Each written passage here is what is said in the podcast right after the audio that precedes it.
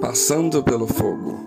E estes três homens, Sadraque, Mesaque e Abidinego, caíram atados dentro da fornalha de fogo ardente.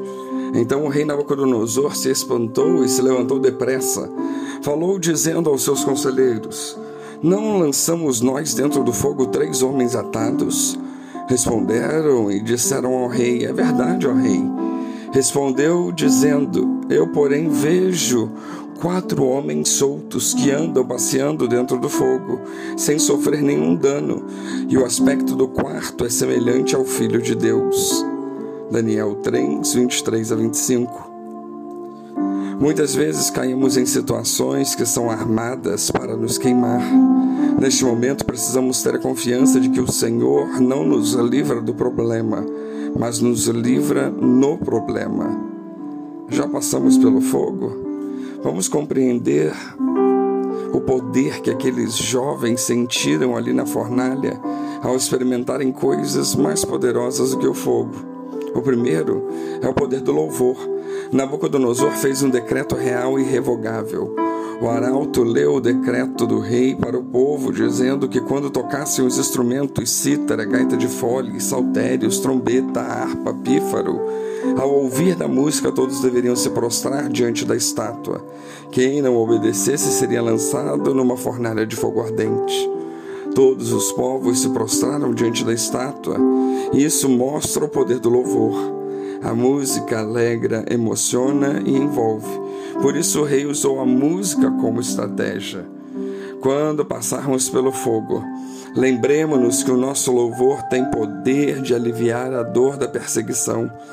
Não agradeçamos a Deus somente quando tudo estiver bem. Adoremos ao Senhor de todo o coração e Ele nos livrará do fogo. Louvamos a Deus no meio das dificuldades? Pois adoremos ao Senhor até no meio da fornalha.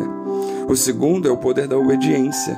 Misael, Ananias e Azarias se mantiveram firmes e não se ajoelharam diante da imagem, e os outros ficaram furiosos. Por que eles não se ajoelharam? por causa da palavra de Deus que declara que não terás outros deuses diante de mim. Não farás para ti imagem de escultura, não as adorarás, nem lhes darás culto, porque eu sou o Senhor teu Deus, o Deus zeloso. Êxodo 20, versos 3 a 5. Eles foram levados então perante o rei, e Nabucodonosor deu uma segunda chance para eles se ajoelharem. Todos se ajoelharam ao ouvir a música novamente. Mas Misael, Ananias e Azarias se mantiveram firmes e não se dobraram. Existem muitos problemas que tentam dobrar a vida de um cristão, mas não podemos nos render facilmente. Precisamos nos manter firmes para não perder a fé. A obediência irrestrita a Deus é uma forma poderosa de alcançar livramento em situações difíceis. Temos obedecido à vontade de Deus? Pois obedeçamos a Deus, mesmo que não compreendamos o que acontece. Em terceiro lugar, vemos o poder do livramento. Nabucodonosor ficou tão furioso que mandou amarrá-los e aumentar sete vezes mais o fogo.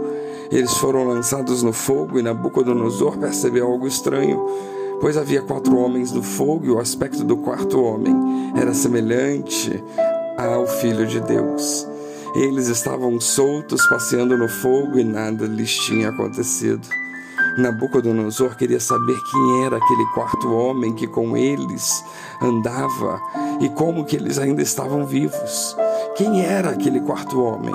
O próprio Deus havia prometido que quando passares pelas águas, eu serei contigo.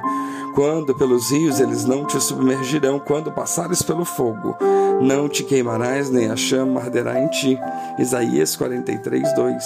Então enviou o Senhor Jesus para estar com eles. O rei se aproximou do fogo e o chamou para sair da fornalha. Misael, Azarias e Ananias saíram totalmente salvos, sem qualquer cheiro de fumaça cremos que Deus pode nos livrar, pois a mão do Senhor nos socorre na tribulação. Que fé esses jovens de Deus possuíam. Não ficaram envergonhados por serem diferentes. Hoje, em contrapartida, a tendência de muitos cristãos modernos é ser o mais parecido possível com o mundo e com seus costumes, modas, princípios, para evitar o menosprezo, o ridículo e a perseguição.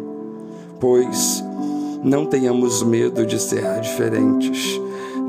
Não tenhamos medo de falar a verdade quando a maioria usa e abusa da mentira.